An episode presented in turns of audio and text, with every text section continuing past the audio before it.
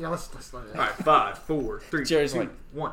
Cajun Nation, good afternoon, and welcome into another edition of the Raging Cajun Army. I'm your host, Matt Miguez, and today we are going to talk about homecoming week. The Cajuns prepared to take on Texas State this Saturday at 4 o'clock. We'll talk about basketball. First real game is this Tuesday at the Cajun Dome against Loyola New Orleans.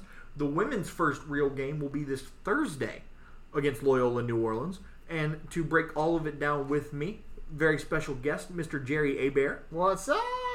and Mr. Man About Town, Josh Jagno. He was told not to appear, but we said, screw it, we're bringing him in. Josh, what's going on, buddy? Comment ça va? I'm not sure what that means. But, anyways, You're All right, from, guys. You're from Acadiana. You know what "Comment ça va" means? how's it going? Just say ça va bien. Sure. Okay. All right. So, Louisiana, Texas State this Saturday for homecoming. Obviously, on paper, there's, I don't want to say no competition, but there really is no competition. I mean, Texas State is horrible.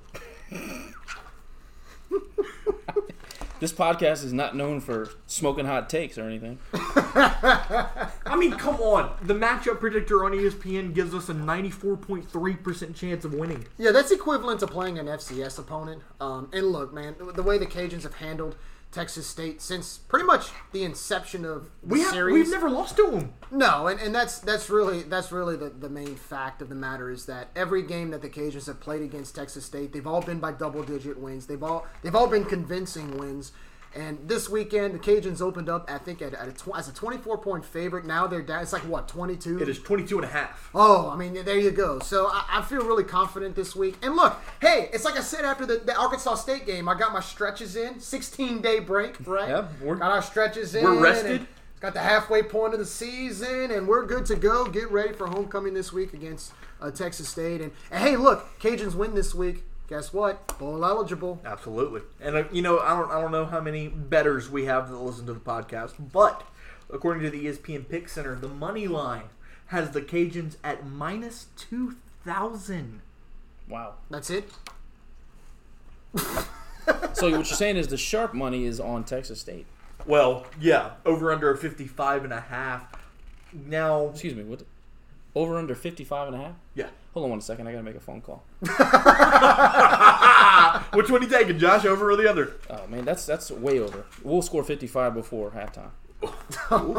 Okay, talk, you, you talk to me about hot takes. I don't want to totally trash Texas State. You know, uh, alma mater of our president, Lyndon B. Johnson, former president. There Little fun go. fact, little FF. Hey, all right. So the Cajuns come into this game scoring a astonishing 38 points a game. Uh, Texas State only scores 18.1. that in itself, if you look at the the if you look at the competition between both teams are about the same.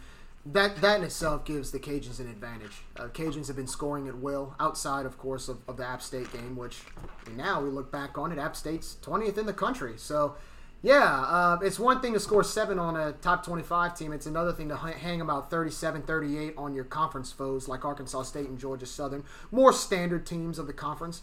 And that in itself uh, gives me a reason to believe that the Cajuns should be able to cruise past Texas State this week alone, just because uh, I don't think Texas State has quite the horses in the stable that the Cajuns have. And if the Cajuns get on them early, it could get pretty ugly pretty fast. Yep, Josh. You know, uh, seven games in, Cajuns are five and two, two and one in the Sun Belt, tied for first in the West with UL Monroe currently. Let's talk, let's talk about Levi Lewis for a second. What are what are your thoughts on his play throughout the year, and where can he improve?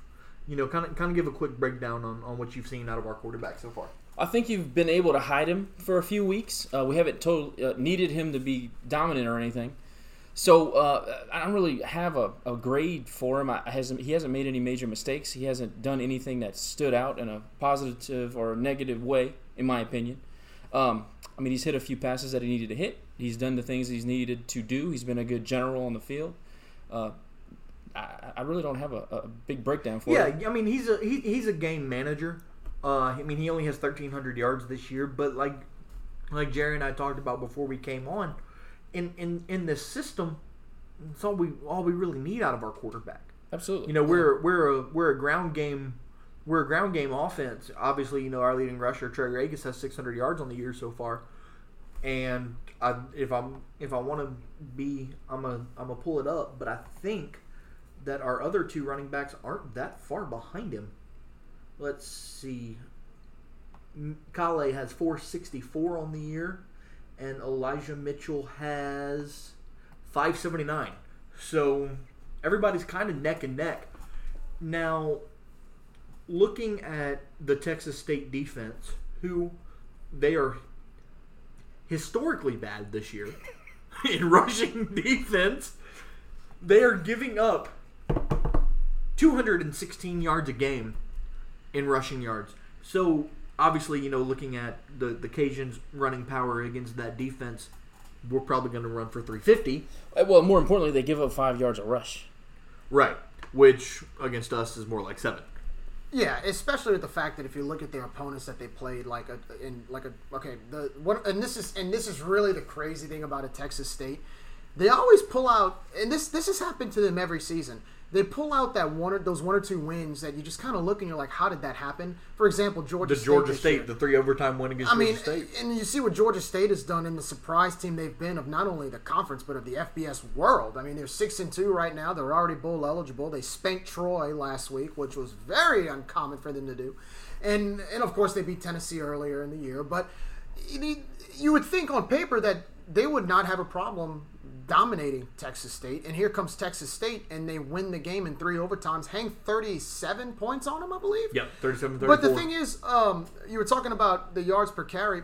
A lot of teams that Texas State has faced have been passing teams. right. So that tells me, I- I'm curious. I mean, have they really faced a rushing team this year yet? A team that likes to run the ball more? I mean, I mean, because if they haven't, then they're in for a rude awakening if that's the amount of yardage UL, they're giving up. ULM kind of likes to run the ball with, with Caleb Evans. Somewhat, yeah, yeah. Um, But I, I, I think they're in for a rude A and M. Well, I can say with certainty they haven't played a team like us. Somebody that's going to be physical No, from no, mo- snap most to certainly whistle. not. At the line of scrimmage, especially. Yeah, No- mo- most nothing, certainly not. nothing close. And you know, Texas State is is a passing team as well. They're kind of middle of the pack in the Yeah. FBS actually. Georgia State can sling it, which makes that win all the more mind-boggling. Uh, so for whatever reason, they you know they Oh, and, up and you know, let, let's not forget their other win, guys. Nicholls. Yeah. the powerhouse.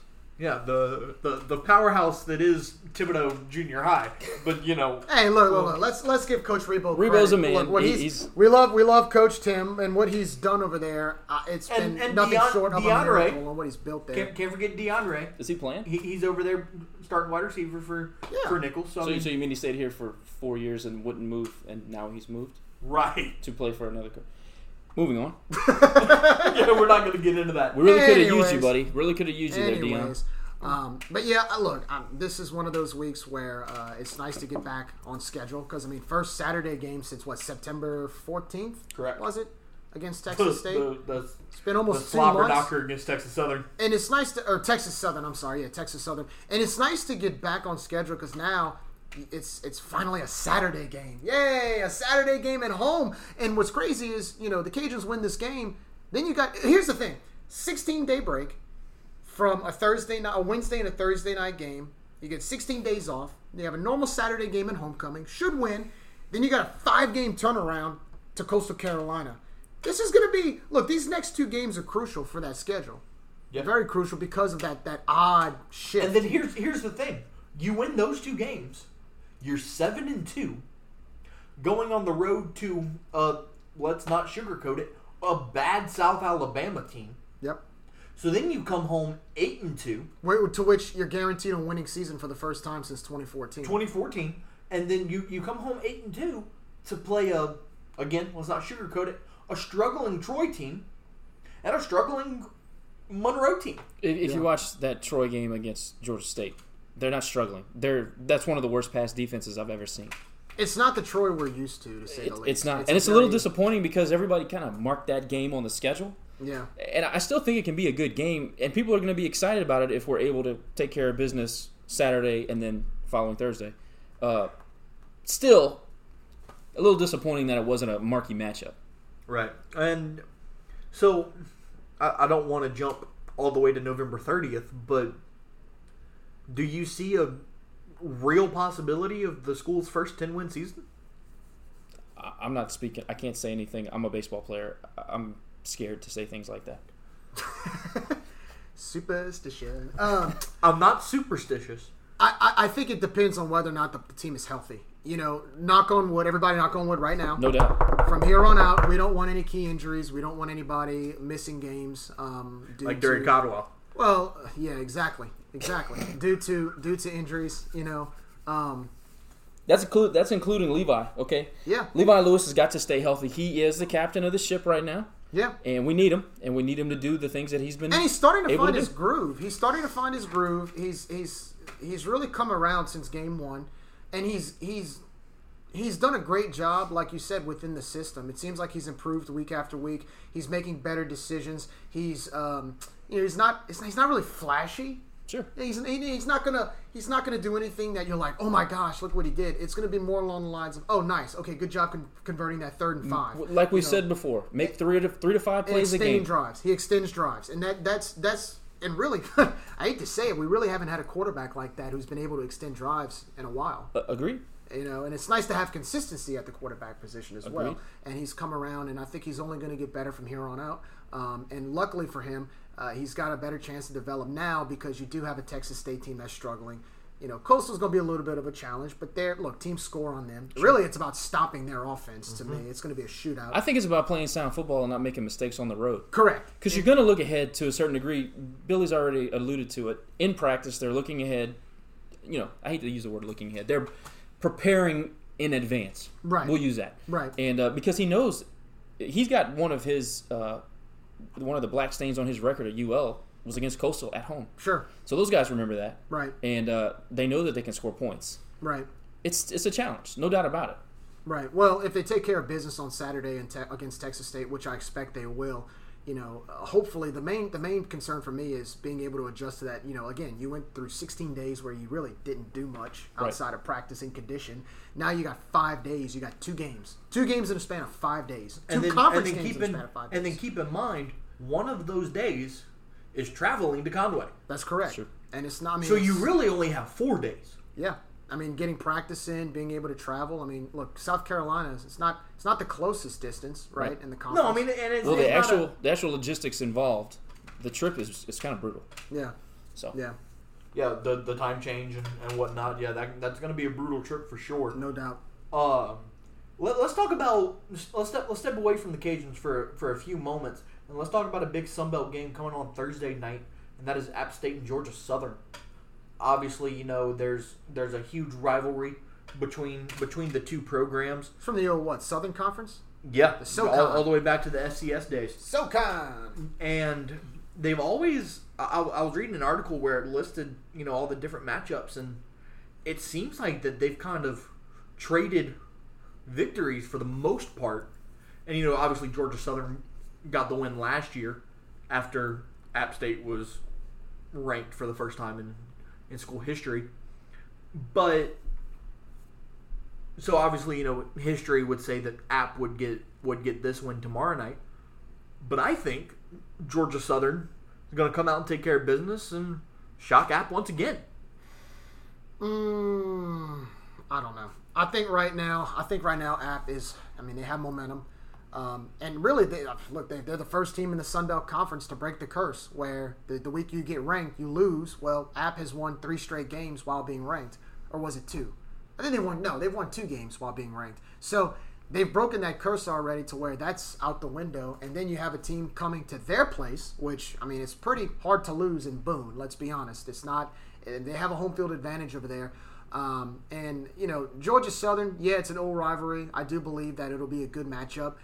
Right now, I just think App State is just they're they're they're trucking, man. They are trucking, and it's just going to be very difficult for Georgia Southern. Now, I think it's like what a 16 point spread right now. 15. 15. Look, if anything, I do think Georgia Southern. Keep in mind, they get three for being at home. Right. I do think they have a chance to cover the spread. I just don't see. I, I'd be very hard pressed, especially after what happened last season, where Georgia Southern. I mean, they demolished them at uh, in in, in, Statesboro. Statesboro. I, look, it's kind of like the way you were talking about with the Cajun players having Coastal on their mind. App State's looking for revenge, and so I think they'll they should win pretty easily tomorrow night. that actually dovetails into my point. Uh, and before I comment, I have a healthy respect for a good rivalry, and they have a brutal rivalry, and I love it. I love the hate. We need more of it. Uh, here's Hate the thing: healthy, people. it, it is sports hate is the best thing Makes there it ever was. fun. Makes it fun. Absolutely. App knows all about it with the Cajuns. Uh, from a podcast standpoint. Shout out PBG. Uh, here's the deal about that. In my research for the pod, getting prepared, I was doing some statistical comparisons and whatnot. Georgia Southern is at the bottom of every category offense, defense, turnover margin, you name it. Which is odd. It is odd. They were a 10 win team that. last I year, expect that. and Werts, as, as far as I know, Werts is going to be fine for the game. yeah. Uh, it did surprise me to see them at the bottom of all these lists. Um, again, I have a healthy, healthy respect for a good rivalry, but in Boone, I mean, if you if you even look at the South uh, Alabama performance, they were so disinterested. Maybe that's because the game plan was kind of looking ahead. I don't know. I can't speak for Going through the motions. Uh, maybe, but you know those players are looking at Georgia Southern. Nobody gives a damn about South. Sorry, guys. I mean, it's the truth. I mean, I terrible. think I, they're bad. I, I think that the game in Boone is is not going to be one uh, that they want to write down in the chapter of this Georgia Southern App State rivalry because I think it might be a walkover. Yeah. Unfortunately, And, and really, again, uh, Georgia State, I mean, Georgia Southern could not have caught App at a, at a worse time. Because, like I said, they're clicking. App State is clicking right now. I mean, you've seen the way they've played. I mean, you saw the way they played the Cajuns at Cajun Field. I mean, you saw what they did to Monroe, destroyed them.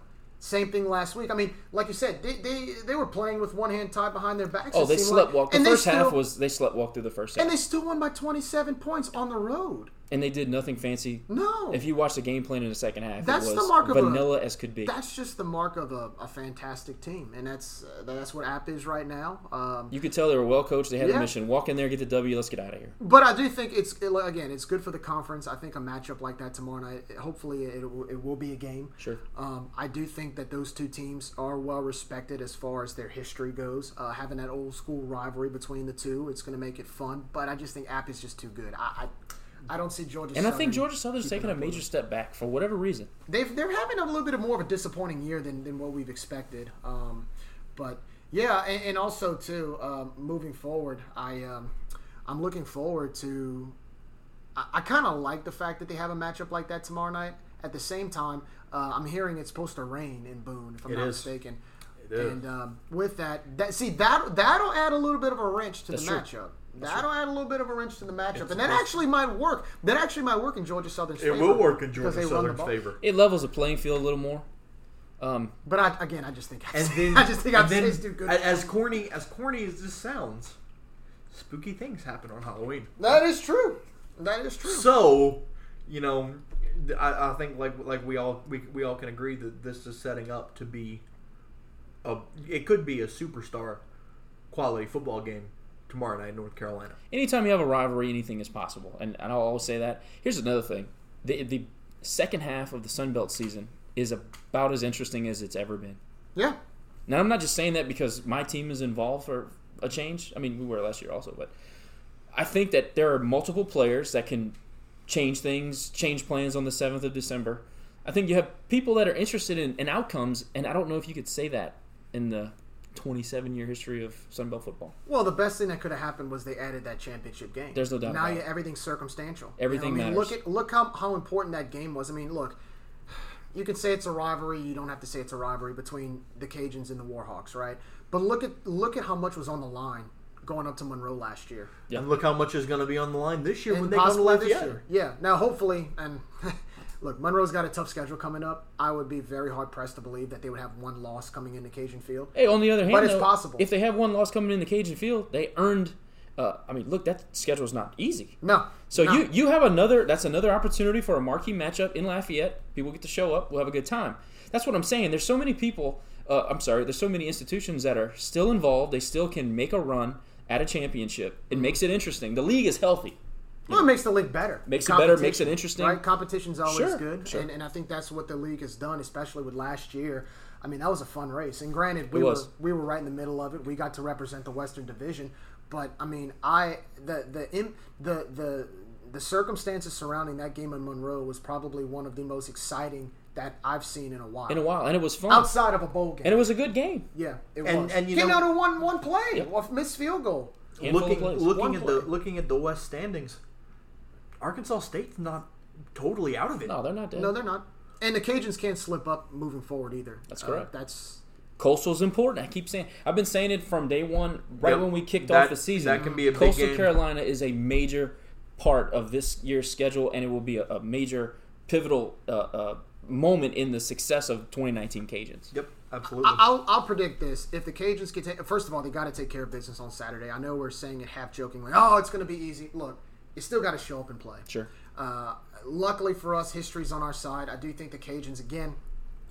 They've had Texas State's number, and look, nothing against Texas State. I think their coach, Coach Jake, uh, Jake Spavital, has done a. He, he's a fantastic coach. Absolutely. The guy is going to turn things around. He's going to do It's- great things at San Marcos. it's going to no take doubt. him a few years to get the players he wants, but look where he is. Look at the look at look at the geography. He's right in the heart of Texas. They've got resources. That They've got location. sh- there should be no excuse or any justifications of why that man should not be competing for a Western Division title in the next few years. I, Absolutely. Matt and I were discussing this before you, you know, we started the pod. Uh, everybody kind of knew this was going to be a reclamation project. We knew one, two, maybe three years of a total rebuild, and I think Texas State knew that as well. Spavital is a proven commodity. Uh, you know, he's a Gus Malzahn, Dana Holgorsen disciple. He coached Johnny uh, football. He coached Kyler Murray. I mean, these are people that went on to be drafted. I mean, these are marquee players in college football. The guy knows what he's doing. He's going to make an impact at Texas State. Uh, it's going to take a few years. I mean, I think that's conventional wisdom at this point. This year is not that year. He's still in a major transitional phase. Uh, in two years, hey, I'm gonna be nervous when they come to town. well, I mean, we talked about it uh, uh, two years ago before we hired Billy Napier. We remember we threw his name out. You, we would doubt. talk about it and who we're going to hire and who, you know the coaching pool and you know who, who's getting interviewed and all this stuff. And one of the names that we kind of mentioned, man, what about Jake Spavital? He's pretty good. He's he's an offensive guru. I I see a lot of similarities between he and Billy Napier because He coached under Sumlin, by the way, and that's funny Yep. to some out there. Oh, speaking of some, yeah, we all. yeah, yeah. Sumlin Day. Oh, good times. Anyways, so with that, I mean, again, you know, you have a coach that, I mean, the fact that we were throwing his name out there as fans, going, hmm, I, look, I wonder, wonder, what if he'd be interested, or I wonder if he'd be a good fit here in Lafayette. It's a compliment to him because obviously, if, if we have fans in, in our fan base that some would want would have wanted him, Sure. he must be a pretty good coach. And but now, granted, I am ecstatic with Billy Napier. I think Billy Napier has done a tremendous job here in the, in the short time he's been here. But don't take anything away from Jake Spavital. I think, look, Texas State hasn't really had the best share of luck since they've been in the Sun Belt. They really haven't won much. They've been through, you know, uh, a Look, handful made a of couple head of bad coaches. hires. Yeah, They did. it and- can and- set you back. We know that. Oh yeah, Yep. we've learned our lesson a few times. So it's going to take him a couple years, but where he's at, I think he's going to get that that program back on track, and I think they'll be competing pretty soon. One more comment about the Spavital. One more comment about the Georgia Southern App State game, and then we'll move on to wrapping up the football talk, and we'll get into basketball. Spavital played at Missouri State back in 2006 2007. Go Bears. He was actually a dual position player. Obviously, you know what they say quarterbacks make the best head coaches. He was a quarterback. But can anybody guess what other position he played? I think I know this. Special teams. He was the punter. Yeah. something Oh like wow, He was the punter. So you don't you don't see that every day. Um, so obviously you know he knows two dimensions of the game, which can only benefit you in in terms of being a coach. Now, for my comment on the App State Georgia Southern game, you know everybody loves to talk about Zach Thomas and you know how how glorious he is. ZT. re- reigning Sun Belt Conference Player of the Year. He only has three more passing yards than Levi Lewis. I would just like to set that record. Mm. I, I don't want to spend too much time on this, but against awful South, he should have been picked three times. I don't know if y'all watched the game. no. Awful, awful first half. I, I'm sorry. I, I call it like I see it. He was awful in the first half. Well, he's got a chance to make up for it tomorrow night against. Sometimes you got to be fortunate in order to attain high levels of success. I'm telling you guys, I'm still on the side of app is good. They're not quite They're what not great. everybody's saying. They're not great. I can't wait till December seventh. Absolutely. But we got to get there first. Yep. I totally gotta agree. take One game, Kansas one get game there at a first. time. We're on to we're on to Texas State. Texas On to State. Texas State. All All right, right. as Bill Belichick said, we're, All right, guys. Texas Let's State. let's let's wrap it up. Um, score Texas predictions for the game Saturday. Uh, look, man, Cajuns have had their number for a while, and actually, the 16-day break was great because they're coming off a big win in Jonesboro, Arkansas, 17-point win, if you will, which is very tough to do in Jonesboro, especially with the Cage for the Cajuns' sake.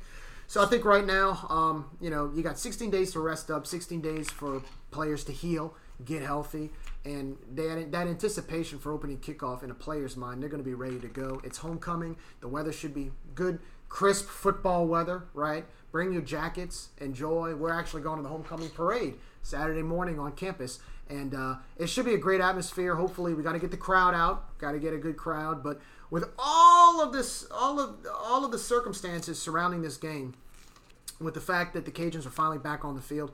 I just don't see Texas State hanging with them. I think the Cajuns, honestly, I think they're going to get on them early, and it's going to be to a point. We talked about those 17, 18 points a game that Texas State was putting up. At, look, Cajuns get up 14 nothing early on, early on. It's going to be tough for a team that hangs 17 points a game to play catch up with them, especially a high powered offense like the Cajuns.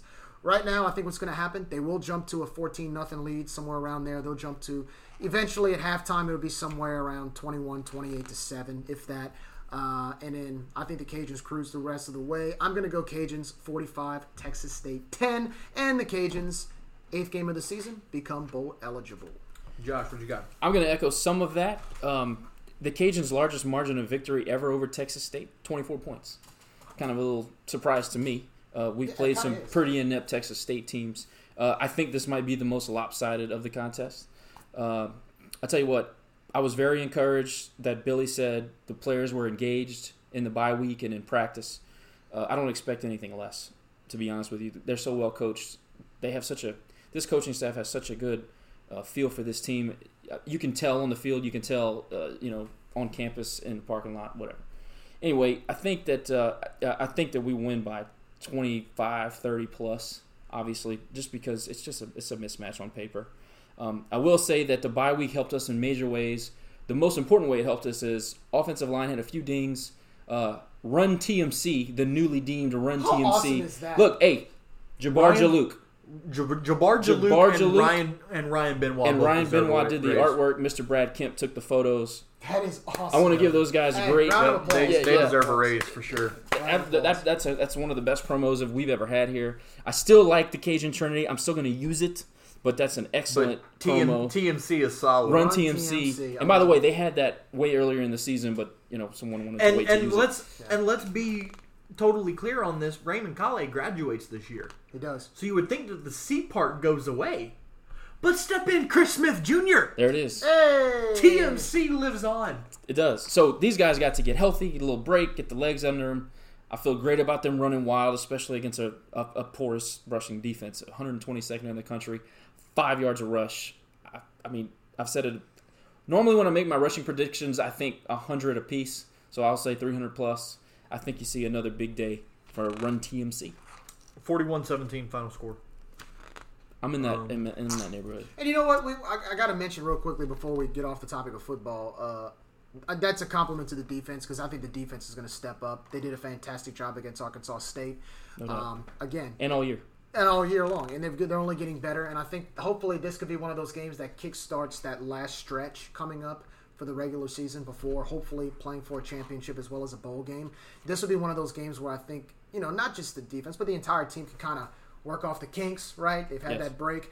And um, you know, I think it's it's um, it's important to get a good solid win because, like I said, you want to get that momentum going into to, to, to, to Conway next week against Coastal. So um, it's almost, I mean, to me, it's almost crucial that you, you get a convincing win this week. You don't want to you don't want to look look kind of kind of suspect going into a Coastal team that you know you really don't know what you're there.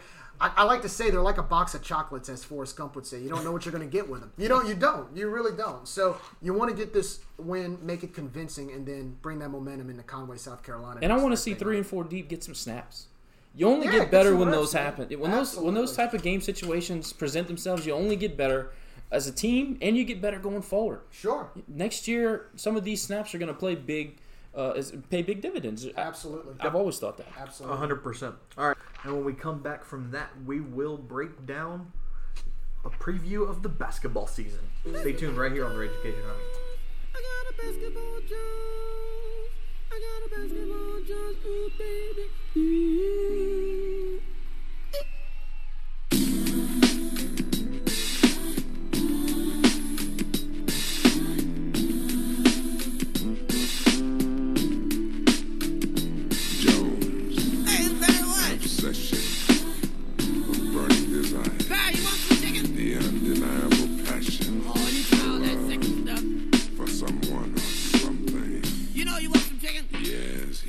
of a basketball Jones. In fact, I was the baddest dribbler in the whole world. Then one day his mama brought him a basketball. And I love that basketball. I took that basketball everywhere I went. You know what? That basketball was like a basketball to me. Come on, you cheerleaders.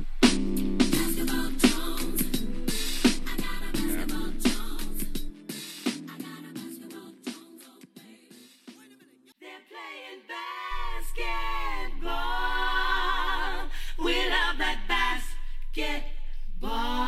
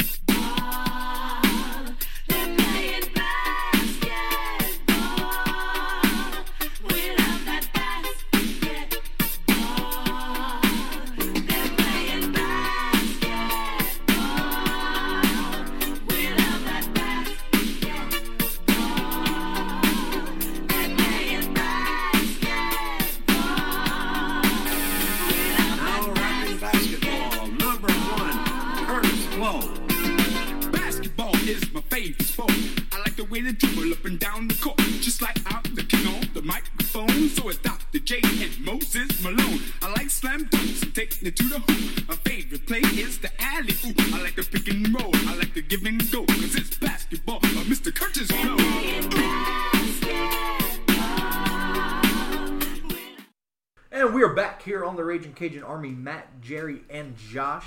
And now we are getting ready to get started on the basketball season.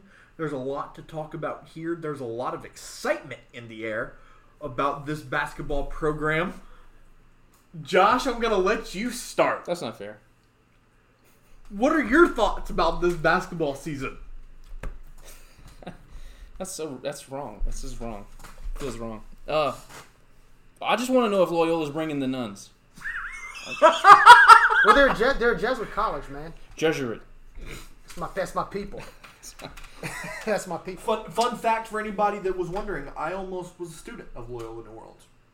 Ah. There What you happened? There's a high dollar sign to attend Uh, Loyola look, New and it- Orleans. No It's, doubt. it's not cheap. I'll tell you that. I got a few of my friends that went to school there. It is not cheap. That tuition's a little steep, There, yeah, it was it was a high but it's a great sign. school. But it's a great school. Um, so yeah, that that didn't happen. But um, yeah, Josh, what, what are your what are your thoughts about this basketball team? I don't really know a lot about it. I'll be totally honest with you. Uh, I haven't been completely engaged with basketball over the last couple of years. Uh, I heard that we had a key injury today. Yeah, Dury Dury Cadwell, Dury Cadwell. the the sophomore from Houston. Dury Cadwell. Shame. So we're going to lose Cadwell. Uh, I assume that's a crushing blow, but I don't really know. Uh, you know, Cedric Russell was a very big recruit for us a few years back. He showed that he had some teeth against Ole Miss when we got him his freshman year, and Yep. really ever since then, um, nothing really that stands out. I I look. I think one of our major problems last year was we did not space the floor well. Um, Mr. Charlie Beckett, a good friend of mine, talks about this on a regular basis, and I've really come to agree. We don't spread the floor in a way that benefits our shooters. We, we tend to gaggle up. Um, I don't. I can't recall five times that I saw anybody run a screen to spring Cedric Russell last year. Uh, in my opinion, they, they don't use him properly. He's not a combo guard. He's a shooting guard. He needs to be allowed to shoot the basketball. Uh, I think that if he is allowed to be, if they put him in a role that suits his abilities, I think the guy is is a, an all S, an all Sun Belt conference type of a player. I think I think you have to put him in a position that he he can succeed. He's not a point guard. He's not a combo guard. He is a pure shooter. That's what we recruited him to come here to do. You know, you have a ton of unknowns. I, I think our size might be an issue for us. Uh, I, I haven't seen this Jalen Johnson guy play. Apparently, rave reviews. Um, I'd like to see if Christian Lafayette took the next step because we really need his size. Uh, Kobe Julien was a very highly touted kid that we got and unfortunately suffered an injury. Um, from all accounts, guy can play, and I, I want to know if he can play. So to be able to prognosticate anything, I, I- really I'd be lying if I did. Um, if I had to give you a, a zero out of ten feeling on how my excitement is, I would say five because I don't know whether to be excited or not. I'm just being honest. Uh, obviously, this program has gone through through turmoil over the last couple of years. You know, obviously with the twenty seven and seven season two years ago, and then losing. I don't want to say the first game of the tournament because it was the second, but the first real game because Texas State was terrible that year. I think we ended up beating them by thirty in the first round of the conference tournament. Seems to be a theme in the conference. Um, before falling to UT Arlington due to injuries and sickness. But there's a lot of talent. There's a lot of youthful talent in this program. Mylik Wilson out of out of Rayville, he was Louisiana's Mr. Basketball last year. Uh, had a quadruple double in the state semifinals last year. Wow. So you know the kids the kid's got a lot of talent. He can do a little bit of it all. PJ Hardy, obviously, you know he's been on the team for a couple of years. He's done some big things. A senior, one of our only two seniors. Absolutely. Mason Oakland is the other senior. He hasn't had much playing time, but his, his ability to, to really space the floor, I think, is going to come in handy this year. Being a being a six four guy at a Hanville, and then obviously one of the one of the big names that they got this year was, and I'm going to butcher this, Dou Gueye. I think it's due, Do right? Jerry? is it Do? I, I, Oh, no idea. All right, yeah. I think I think it is Do. I think you're right. Do guy out of Senegal. Uh, he's a he's a six nine junior. Again, you know, he, he kind of reminds me of Zion Williamson a little bit. That ability to to play on the perimeter and space the floor. Apparently, a good ball handler. Yeah. Um, And look, another thing is Calvin Temple Calvin Temple. is another person that got rave reviews when we signed, uh, and I know he's a transfer, but look, if, if if these guys are as talented as we're told, there's something to be uh, excited about. Absolutely. How that translate on as, as a, a group of five uh, guys that are productive, that's yet to be seen, and uh, hopefully they can put it together. Yeah, I mean, I'll say it like this, and, and I'm, you know, th- there's a lot of young talent. I mean, look, you got guys. I mean, like I said, you've got, or like y'all were saying, you've got Calvin Temple coming in. You've got, um, I mean, you got Mylik Wilson. You've got Tyrus Smith, who's pretty hyped from Mississippi. Um, I mean, PJ Hardy's back. Uh, you've got. Um, you know, Christian Lafayette's coming back after last season, and of course Cedric Russell, and of course we get to see Kobe Julien. Right, he was injured Right. last year. There was a lot of hype about him. So you've got a lot of guys. You got some returning players from last year. You got Trajan Wesley, but you've got guys that that were that have been pretty hyped up as newcomers. So, Josh, I see where you're coming from as far as the excitement. Not to not to say that oh I'm down on basketball. It's more of well, I don't know what these guys can do yet. Right. Because I you know yeah I hear how great they are. I hear that they're talented. I'm sure they are. But until I see it on the court, it's like I tell my dad about football recruits. Man, we got this guy, we got that guy. He's a three star, four star, blah blah blah. I'm like, look, until I see what he does on the football field, That's on the gridiron, I, look, I'm not going to get hyped about it yet because the guy could be a total a total dunce. I don't know. So I think with this team, look on paper there is a lot of young talent that has come in. I mean, I am curious to see what they can do. Um, the schedule, I got to admit, it's a good schedule this year. It's I've been better. pretty. There's no doubt. I've been pretty critical of the home schedule. I mean, the home schedule last year. Look, I'm not going to sugarcoat it. It was bad. Um, but this year, you've got some good teams. You got some good teams you got to go on the road, such as TCU, Wyoming, Arizona State. Those aren't easy. Those aren't easy opponents. You got Then Youngstown Tate coming to the dome. Youngstown State. People know who they are. UC Santa Barbara, I believe. Yeah. uh, they're good. They're a good team that competes in their in their conference. you got that So- big tournament in Vegas with Detroit Mercy and UC, UC Irvine. That's Justin Miller. uh, Yeah, Justin Detroit- Miller. Yeah, Justin Miller, former Cajun. He's with Detroit Mercy now. So you've got a tough schedule, but you know what? That actually works in the favor of these players because now they're going to be able to try to. They're going to have to develop quicker. You can't. You can't play a, a UC Irvine and say, "Well, we're young." No, you got it. I mean, you you got to compete against them. It's, It's, either that to, or you're going to man up. it's either that or you're going to get spanked. So look, they're gonna they're they're gonna have they're not going to have a choice but to gel early. And I do think they are they do have some youth, but hopefully come conference time. See, this is where I, I get very not critical, but I I'll say it straight up as a fan. I don't like losing to conference opponents by twenty some points. Well, you shouldn't. Never. That, that's and, and I think last season that kind of left a bad taste in my mouth. You know, you play App State twice. You, you one game you lost to them on the road by 27. You lose to them by 10 or whatever. Uh, it was like 10 or 12 at home, and then they fire the coach because they weren't winning enough. And it's like, well, how did we lose to them like that? You know, and it happens. I understand that, but I do think that this year, look, it's a fresh new start. It's a fresh, brand new season. You've got some talented guys that are coming in that you know, have have the talent and skills. You had a few guys from last season that aren't here anymore. So, you know, there was a little bit of turnover in this roster. I think it's more of a wait and see before anything else. And I think That's for at. me, that's kind of where I'm at. You know, I'm not going to say, "Oh my gosh, I'm so fired up about these guys." I don't know anything about them. I've never seen them play. Until I see what they have on the court, I'm not. I can't judge them. I can't say this is a tournament team or oh, this team is going to be terrible. It, you got this is one of those teams where you kind of have to take it game by game and watch them develop. That was the same mindset I had with Billy Napier his first year here Absolutely. in 2018. We knew, we knew it was a dumpster fire in that locker room. It's okay to say it. It was. So I, I was at the point where I'm like, you know what? Let's wait and see. I trust the coaching staff. He's going to get it done. But it was it took him about six or seven games in to really get that team get the get the motor get the motor started. You know, get the get the get the juices flowing. I think you're going to see the same thing with this basketball team this year. Yeah, absolutely. And you know, we're, we're going to get into one conversation now that you know may may may spark a couple couple fires. Ruffle some feathers. Absolutely, but you know, let, let's let's not let, let's call it what it is. Head coach Bob Marlin's been here ten years now. Um, he's the highest paid coach in the conference, and let again, like I said, let's be totally honest. The results haven't really been there. So here, here here's the question I want to pose, and I think it's a question that we're allowed to pose: Is Bob Marlin the guy for the job? I think so. Yeah, no, no doubt about it. Um, I think one thing that I'll give him credit for is he has. Look, I was a student during the Robert Lee era, and nothing against Coach Lee. Was a nice guy. He just, I don't think he was, he was the guy. And uh, Coach Marlin has come in. He's turned the program around in a way where the team is somewhat respectable. Um, I think he's gotten to the point where, look, the team has won 18, 19, 20 games. He's gotten us in the tournament back in 14. He got us in the NIT two years ago with a regular season conference championship game. But the next question comes is, okay, now that he's gotten to this point, can we do more? I think that's the big question. And I think what happened was, and the reason why this conversation came up was because last season, yes, you lost Malik Marquetti. Yes, you lost you lost Kobe Julien before the year. Yes, and you had some injuries.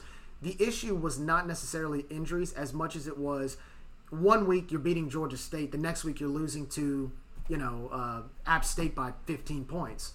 And there was inconsistency there. So what happened was you coming off a 27 and 7 season where you you win the conference and during the season, you go to the NIT and then the following year now you're you're sitting with a close to a 500 record in conference regardless of injuries. And don't get me wrong, injuries make a big difference, but at the same time you beat a Georgia State and then you lose to App State the very you know or, or, or vice versa, and that's where people start to kind of scratch their heads going, "Man, that's in, that's inconsistent." Didn't they beat Georgia State on the road? at home. I know. They beat them at home. so remember. that to me is where people are kind of like, okay, what, the, the ones who are critical, like, what's going on here? Um, look, I think now uh, the bar's been set. Uh, I know Dr. Maggard has stated that he expects not just Coach Marlin or Coach Napier or Coach Deggs, everybody across the board, he expects his teams to finish in the top quarter of the conference, top 25%, top three top three in the conference. I mean, we know the expectations going forward, and whether it's Coach Marlin, Coach Key, Coach Napier, Coach Brodhead, um, Coach Fontenot, whoever, everybody has those same. Every coach has the same expectations across the board, regardless of what sport it is. So, to me, uh, I'll say this about Coach Marlin. I'll say this about any other coach. Look, if those are the expectations, you got to reach them. And at the end of the day, if um, if the if, if the program's going to invest in you, if the program's going to put money into your recruiting budget, if they're going to build nice facilities for you, for any coach, you have to reciprocate that. You cannot come out and finish seventh or eighth in the conference and go, man, I don't have this or that, because you do. You have the resources now. The, the, the Dr. Maggard and his staff have done a tremendous job, you know, bringing awareness to the importance of putting money into the program. So, where again, I'm not. This isn't a, an answer for just Coach Marlin. It's for everybody. You know, you have standards you have to reach, and you know, finishing fifth, sixth in the conference for any sport is not going to cut it with the budget that we have, with the support that we have, uh, with the staff that we have, the leadership that we have. It's not going to cut it. So this year is going to be interesting. It's going to be interesting to see what happens with the new with the new team. Well, like I said, you got a lot of young talent, but we're going to find out come conference time what this team can do. Because I think, regardless of the non-conference, usually, and this this even happened when the Cajun basketball teams were making runs when we were in school they would struggle against the P5s. But then come conference time, they'd go 15 and 3 or whatever. they, they would dominate the conference. Can this team do that? I don't know. We'll find out. And that's that's where I'll judge at the end of the year where we are. Because look, if this team finishes below 500 in the conference, I, no, there's no excuse for that, regardless of how young you are. I think we're at a point in our program, and the coaches know this, that that's unacceptable. So I don't expect them to. I hope they don't. I hope they have a great a great year, and we'll see where the where the cards fall. Josh, you got anything to add to that? Yeah, I'm going to give a disclaimer. Uh, Man About Town's comments do not necessarily reflect the views of the Raging Cajun Army, etc., etc. Views are my own, guys. Uh, I'm to go the opposite. I, I'm a data person. Uh, nine years. This is year ten. I, I got nine years of results. Uh, I don't think he's the man for the job, and I'll tell you why.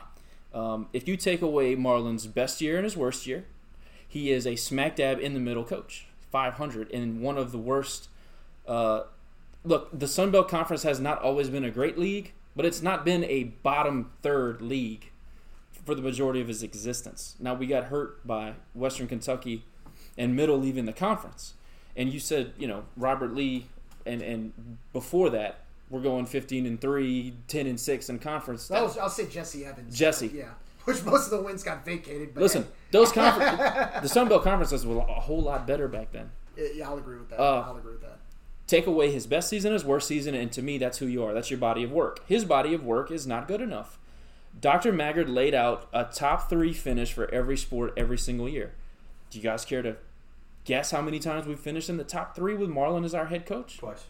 Two times. And if you and like I said, if you take away his best and his worst season, one time. Right. That's not good enough for me.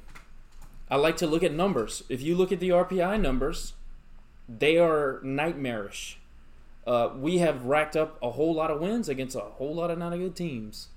We have been really bad against top three level teams. Duty and I discussed this statistic last week on the board. Uh, I want to say something like 16 and 32 against the top of the Sun Belt in nine years. Top three Sun Belt, yeah. I mean, the guy has more. He has more money than any UL basketball coach. He has more resources. He has better facilities. He has more access to talent. Well, let, let's call it what it is. He's got one of the best facilities. I'd say top the 25 G5. facilities. I'd say top 25 facility in the country. Well, I can guarantee you, it's a top G five Absolutely. facility. And I'm not talking about just the Cajun Dome. I'm talking about practice facilities. Right. Okay, so there's literally no tool that this man does not have. Now, if you want to say it's difficult to get relevant teams to come to the Cajun Dome, play a, a G5, a Sun Belt, I get all that. But you know what makes it harder is when your average RPI is in the 200s.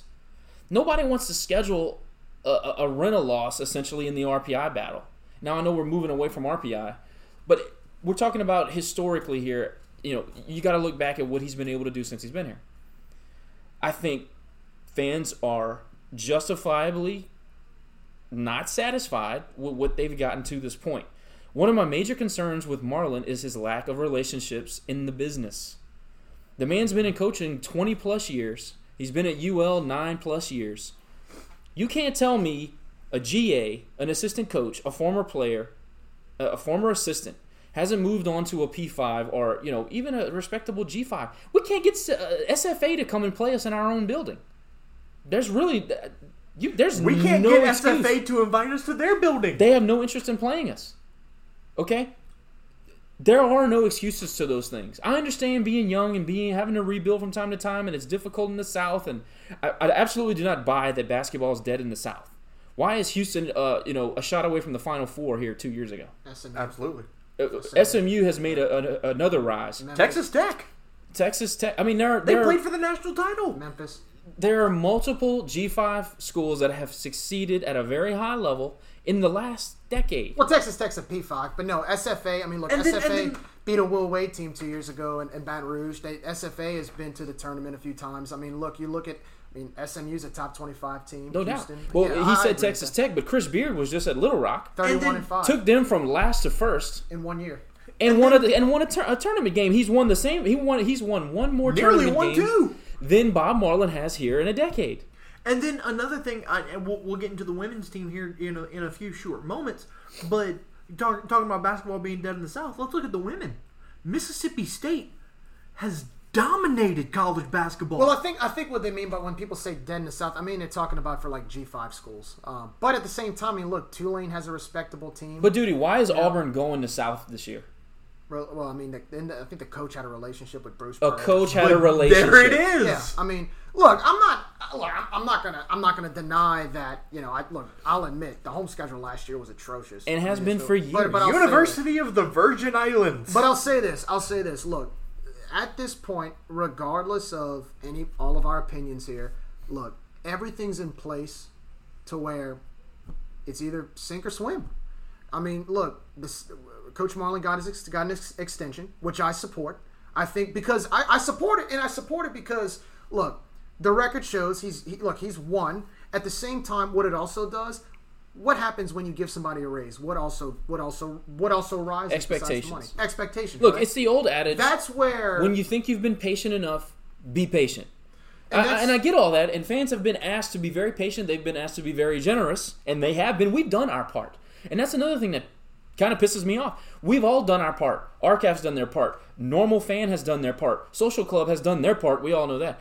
Everybody has showed up and done their part. I think it's time for the program and the leadership and the staff to produce something that we can all get behind and be playing ball at the end of March and into uh, you know into the tournament. It's time.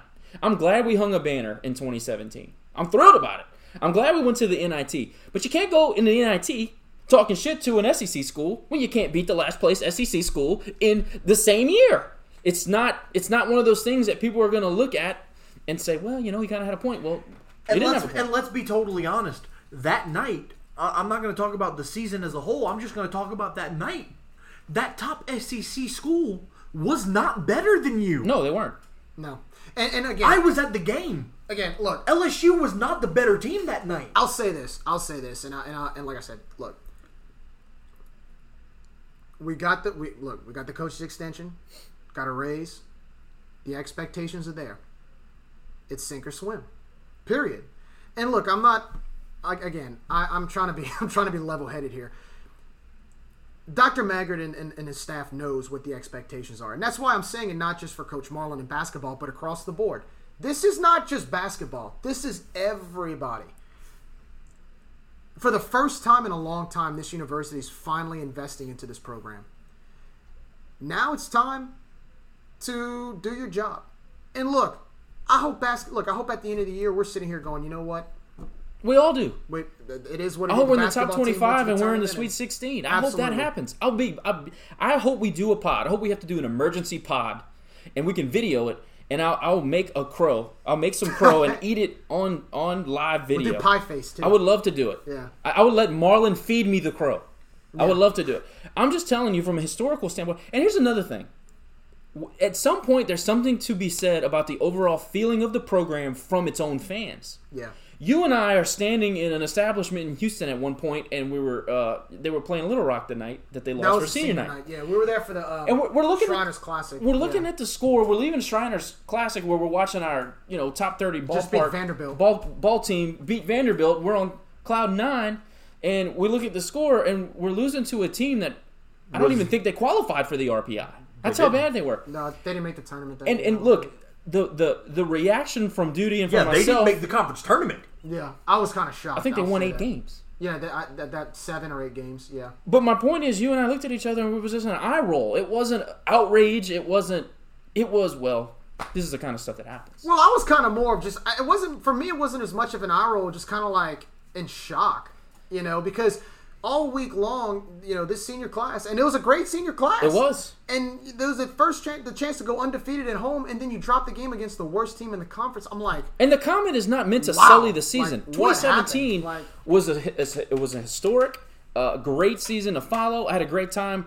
I'm you know so disappointed it ended the way it did, and I don't really hold anybody responsible for that. The fact of the matter is, you didn't finish it. yeah, And, And- and at the and you're at senior night, and you're talking about well, you know, the seniors were distracted. Well, you, you played a D two school that night. It'd be it'd be one thing if you know you already had the season locked up and you decided to rest your starters. You know that's one thing. right. Fred Bartley played 37 minutes that night. Yeah. Yeah. Like, and everybody's everybody's still talking about the 27 and 7 season, and that's fine. Like, it, it's something to still talk about. It's a But- season to be proud of, but, but- I don't think that's the ceiling. That but here, be but the here's ceiling. but here's the thing. Those those 27 wins went down the drain when you didn't back it up in the tournament. Look, I'm not going to take. I- I'm just going to say this. Well, I we hung not- a banner, so I'm happy with I'm that. not going to take anything away from the 27 wins. Look, you won the regular season championship. You made it to the NIT. I've said it before. My expectations: top four, make the, make the postseason, whether it's the NIT or the NCAA, and I'm fine. Uh, and they did that that year. no institution's going to run a coach want- out of town for winning No, the league championship. I, my Good, thing though. is, all I'm asking for is more consistency with finishing in the top four with postseason appearances. the reason why And 2017 is thing, talked you know? about is because that's all that we can talk about.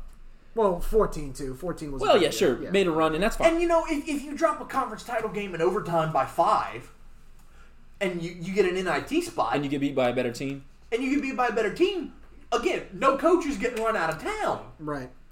But if you're if you're getting 27 and seven, and losing in the first meaningful game of the conference tournament, and then losing to a worse P5 team in the first round of the NIT. I respect the hell out of Bob Marlin, but let's be honest, I'm surprised he wasn't run out of town. Well, it was the most successful season he's ever had. Look, um, I like the coaching staff. Um, I do believe they can get it done. Uh, I'm not. I'm not quite at the point where y'all are yet. I'm kind of at a wait and see game this year, but because again, the accountability's there. You pay. Look, highest paid coach in the conference. You've put the money's. Look, Dr. Maggard put his money where his mouth is. The money's there. Now you got to give me a return on investment. I mean, don't get me wrong. You know, I, if I'm look, here's the thing: you're paying a coach that kind of money. The coach has to perform. That's I mean that, that's any job. That's not even that's not even coaching. board. That's any job. That's any career. You pay it's a good bit of money. You gotta you gotta reciprocate and with results. So that's my thing. Look, paying Coach Marlin highest paid salary in the league. Got to reciprocate. Period. I'm not. And I'm not. Re- I'm not ready for all that stuff that y'all were just saying yet. But we're gonna see. We're gonna see this don't don't don't get me We're wrong. I, I don't want to I don't want to take this away. I'm very optimistic about this roster. I'm very optimistic about this schedule. I'm optimistic about what this coaching staff can do with the program that they have in front of them. Yeah. But I'm not gonna be surprised if come March we lay an egg. Well, that goes back to what I was just saying.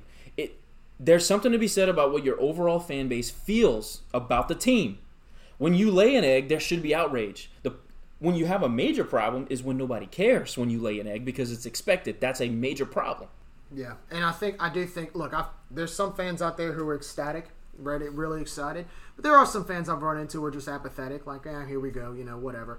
Um, but look, it's up to the coaching staff and the players to change that mindset. They can go look, and, and I and I'm look, this ain't just for basketball. Two years ago for football, remember football? How doubt. apathetic everybody was. I mean, shoot, the game against Georgia Southern, uh, Hud's last home game as the head coach, you might have had five thousand people in the stadium. We're still recovering. There was nobody in the student section. I took that picture. There was two people in the student section. I mean, that's apathy. I hope. I don't think basketball's at that point yet, but I do. I do hear some rumblings amongst fans that I talk to around town. They're kind of like, "Look, we got to start. We got to start producing." Well, I'll take it a step further. The majority of folks that I talk to, and we run in different circles. Yeah. majority of people I talk to, apathetic is. I mean, you can't use a better word. It's just like, yeah, it starts next week. Oh, I didn't even know. Yeah. That's that's that's bad. You Mm-hmm. got no excitement. You got no buzz, and, I, that's it's disappointing. I grew up a UL basketball fan above all else. Sure. You know, uh, that's my very earliest memories of of doing anything, you know, UL related from an athletic standpoint. So I don't want to I don't want to see the program fail. Of course not. It should be the number two revenue generating sport, and it isn't. And that's a problem, especially if we're trying to get into the AAC or really any other conference. If, if, if the realignment falls our way, basketball has got to be a successful program at the school. I think people need to understand that. Sure. So, you know, not to be, you know, I don't want to be too negative. I'm, I'm just being honest. I was asked my opinion. I like to think that, I like to think that I speak for the majority of people that don't have to do a radio show. They come in here and they, you know, when you get turn the radio on, you know, you got to be a little bit more careful. If you ask a fan his opinion on the side, he'll say, "Look, Yeah, and, and I'm, I'm at the point like like my opinion is is wait and see. Um, yes, I'm a little I have been a little impatient about it, but you know I'm, I'm at the point where it's a brand new team. You know, again, the puzzle pieces are in place. Again, I, and I keep repeating it. The salary's there, the money's there. Now it's time to produce. And if you don't produce, well, then you might have to go somewhere else. I mean, that, look, it's any job. It's not. Again, it's any job. You know, I mean, we all have our own careers, and if we don't produce, we got to go somewhere else. And I try, and I do, I, I, I really believe, and I, I'm serious. I do have faith in this coaching staff to turn this around with these young guys. Now, granted, it was a little bit of an eyebrow raiser that they had turnover last year after all these recruits that they brought in a few years ago that they had to run some of these guys off. And not to say they run them off, but some players left. I mean, that is concerning. So it's almost like they're starting from scratch. well, you ran some off too." Yeah, but now we're gonna see. Now we're gonna see with this new, this new, this new team coming in. Look, they're talented. It's a matter of how fast can they get things going, and will they get things going? That's the question. Because if not, you're putting a lot of money into a program where you have to, you gotta, you gotta reciprocate. Well, Gotta I'll, I'll, make a statement, and you can, you guys can react. In my opinion, from a fan standpoint, from an investor standpoint, a supporter standpoint, 2019 is a crucial year for Bob Marlin, in my opinion. Now, there's already scuttlebutt bandied about. We're young, we're injured, etc. What are we? Are we going to overlook those things and say, You, you, know have what? to. Well, from an investor standpoint, look, I know the market's going to go up and down from time to time. I understand that. But at what point do you say, okay, I want my money back? What's what's I'm not hitting my marks. I'm not getting my 4% like you promised. I need my money back. I'm going somewhere else. That's where I'm at with Bob Marlin. I don't think I think the guy's a spectacular guy. I think he brings in excellent people. I think that the program is overall healthy compared to where we were, you know, before. All that stuff should be understood. I don't ever remember signing a, a, a job offer sheet where they had to tell me to be on time for work. I don't get a bonus for showing up on time. You're supposed to graduate your players and educate your players and get good people into our university. These are things that should not be a, a talking point. We should congratulate him when he does it. Yeah, sure. But it's not a selling point for me. I'm an investor. I'm helping the basketball program elevate from a financial standpoint. I'm showing up. It's time for them to show up. I mean, there, there's there's no doubt about that. And the and the thing is, is you know, you, you talk about should at what at what point can those excuses no longer matter? Look at Billy Napier. Injuries have, have, have hurt the football program since he's gotten here. I mean, let we, you lose a guy like Ken Marks for the year. You lose a guy like Johnny Lumpkin for the year. Tanner Wiggins. Two ends. Yeah, there's there's obviously Chase, Chase Rogers got hurt and then transferred. Like there's there's been no shortage of of injuries, but what does what does Billy Napier always say? Grit your teeth, set your jaw, next man up. Yep, I agree. That's true. You have to be able to step up when you need to. Yeah. And it, it, it's I, I don't want to, you know, bash on the coaching staff, but the coaching staff hasn't prepared these players to be able to step up. But when you play a soft schedule, that kind of happens. Just my opinion. And now, last year, you look at the beginning of the year, they hung with Tennessee for a while. Tennessee went on to be a Sweet 16 team. Well, they hung You- with Kansas uh, you, in you, you 2017. nearly. Yeah. Well, no, that was that Well, was last last year. year. Oh, that was last year. You you nearly give Kansas a heart attack a week later, and then look at the rest of the schedule. What happened? Well, then you lost to twenty by Tech, which that that's uh, look I- as a fan, I'll say that straight. You up. lose no to ex- 30 no by App. excuse, no excuse for that. Um, you drop, you drop. A, a Well, there was an excuse actually, 27. if you remember. Yeah, Gank got hurt. Which look, they had look. Tech had two starters that were out that game, so I don't want to hear that. But We also anyway, won four out of six, so it's okay. No, it's not okay. It's never okay to lose to Tech. It's not okay to lose to Tech in beer pong. Okay, I don't care if it's badminton or beer pong. I don't want to. No, never okay to lose to Tech. Okay, but yeah, I mean, as and that's I think again, but that's that's where I think a lot of people um, who are apathetic towards that or have that kind of eh, passiveness about it, that's where it comes in because you go to a game, you spend money, you go watch your team lose by 20 points to Tech. And again, I keep comparing this to other sports. Same thing happened with, with, with Hudspeth in, in 14, the, the, tech, the game against Tech. This, Oh, was, this was the game that was supposed to push the program forward. What happens? You lay a big egg. The first know? the first play of the game, their running back takes it 99 I and a half so- yards so- for a touchdown. No, I mean, I, I um again, I'm at the I'm look. I know y'all are y'all are ready to go off the rails. I I'm at a wait and see game this year. I really am. I'm gonna wait and see. I'm at a wait and see. Yeah, game. I mean, I'm not I, I quite totally ready to. like I like I said earlier. I'm optimistic about what this team can do, but it's just going to be a matter of will they do it? yeah, and I, that's that. But that's a legitimate concern, right? That's a legitimate concern. We're going off of data that they've provided. I, I, I see I see the talent in the roster. I see the potential in the schedule. It's just a matter of are they going to get it done? Look, you're getting paid good. You're getting paid good money. You know, you're, you're, you're, you you have the resources to win. We need the results. It's the business. It's the business we've chosen in the coaching industry, and, and you when you try to build a program, they have everything they need to succeed now. Go do it. Don't sit here and like don't sit here and talk about why you can't do it. Because if, if look to me, if, if you ever have to sit there and justify why you can't do something, especially when you're getting compensated for it, maybe this isn't the job for you. Now I don't think they'll this coaching staff will do that. I don't. But we've had coaching staffs in the past that have. Well, we don't have these resources. We don't have those resources. You know. So now it is what it is. Now this coaching staff has the resources to produce. They got a good schedule at home. They've got an administration that's back that's behind them 100%. You know, um, I got a stat today that the the fans have won the attendance contest. Five years in a row. Five years in a row, best average attendance. Look, you got the fan base behind you. Now go produce. we have the number one propaganda machine in all of college basketball. That's for sure. Again, this is a disclaimer. Okay, so let's About yeah. Town. Disclaimer. That's a Man, Man. About Town and I did Raging not- Cajun Army do not Yes. express the same views. I have already reached out to uh, the producer of said material, and he laughed about it. So I'm all right. Again, Now- this is Man About Town's Quickly- opinion. Jerry quickly- Abear has nothing to do with this. Quickly letting you know. before before we wrap up, women's basketball. Does is Gary Brodhead in a similar situation as Bob Marlin? gotta win.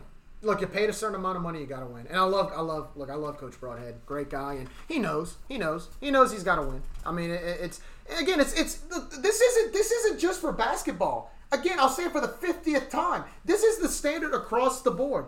Brian Maggard has expectations and a structure for each coach and each sport with Raging Cajun Athletics. You have a you have a checklist that you have to reach, whether it's success, whether it's championships, and if you don't reach that pinnacle of success or championships, you you leave. You go somewhere else. That that's the way it is, and you know it's nice to have those expectations. I, I've brought it up to you a few times, Josh. Why not think big with our university instead of saying, "Well, we can't do this, we can't, can't, can't, can't." How about we say, you know what? Screw it. We're going to win a national championship. We're going to compete for a national titles. Let's lead the field in something. How about that? Yeah, we're going to compete in a national title. I mean, it's okay to think because here's the thing: even if you don't reach a national title, trying to trying to reach for it, look, it's, it's better to land when you're trying to go out to the moon. Is it better to land in the clouds than stay on the ground? That's the thing. It's like Boise State, right? Boise State hasn't won a national championship in football, but look at the success they've received since trying to get there. The body They of work in the last they 20 they, years is they pulled off a phenomenal Butler- game against Oklahoma. Butler change your years program. ago- Change your program. Butler University competes for national championships in basketball. Back to back. Now they haven't won yet, but you know what they have done? They made some Final Four appearances. Their They, program is they set. nearly Final they nearly beat Duke in the national title game. The But pro- the point is, they, they while trying to reach that ultimate goal, look at what they've accomplished. they've in transformed the their programs. top twenty-five, Final Fours. I'll say the I mean, same look, thing I'm all about that. about Gary Brodhead as I'll say about Bob Marlin, as I'll say about Matt Deggs, as I'll say about Billy Napier, at Lance Key, et cetera, et cetera. Win or get out. This institution is going to be here a lot longer than Billy Napier, Bob Marlin. This this this fan right here is going to be here a whole lot longer than those coaches. Us three at the table, you know. This is about more than a coach. It's about a program, an institution, a community. You guys know I talk about it all the time do your job, do it well, or find somewhere else to work. It's nothing personal. I don't business. have I don't have anything against any of these people. I don't have any feeling one way or another. I, I love my family and I love my, my people. I don't have a particular love for any of these coaches. These people are here to serve a purpose. I root for them and, and they're part of the program for me. and so will the next coach and the next replacement, etc. Win or move on. Yeah, Yep, absolutely. And I think Brian kind of set that out when he said sure. top three. any final thoughts? Uh, man, this was a long episode. Very It was. passionate episode. Again, my my opinions do not reflect those of Man About Town and Matt Miguez's. Uh, I want to make that disclaimer. No, look, it is what it is. We know what our expectations are, and you know what? At the end of the day, I'm gonna say this for the for, for any any of the staffs. They all want the same goal, and that includes the basketball staff. That includes the football staff, the softball staff, baseball, track and field, whatever. They all have the same goals. Just go and produce. Don't don't come back in an interview and say, "Well, we can't do this because of that." Because, like I said, that's been that has been the Achilles heel of this program for decades. We can't do we can't do point A because of point B. I don't want to hear that anymore. Go produce. Go win games. Go win championships. The good news is we got the best guy that we can possibly have in our corner at the top. Brian Maggard is going to hold these people to a standard, and that makes me sleep well at night. Absolutely. Absolutely. Well, you know, first things first, homecoming for football is this Saturday. Obviously, the homecoming parade Saturday morning, 9.30, Uh, 10, 10 o'clock, I believe. 10, 10 o'clock is when it gets rolling. Uh, Chris Ardoin under the oak tree. Hey, It's gonna be awesome. look Chris at those Ardoin and the stallions. Zydeco two-step. Good time. That'll that'll be fun. And uh, you know, obviously the the hoopla at halftime with the with the homecoming court. That's always a good time. Yeah. Um, Texas State four o'clock kickoff. ESPN Plus. If you can't make it, obviously if you can, be there. Um, and listen. Uh, bring your radios. Listen on fourteen twenty with Jay Walker, Chris Lano, and Cody Juno. All right, guys, that's gonna wrap it up for this episode of the Raging Cajun Army. We will talk to you guys next week.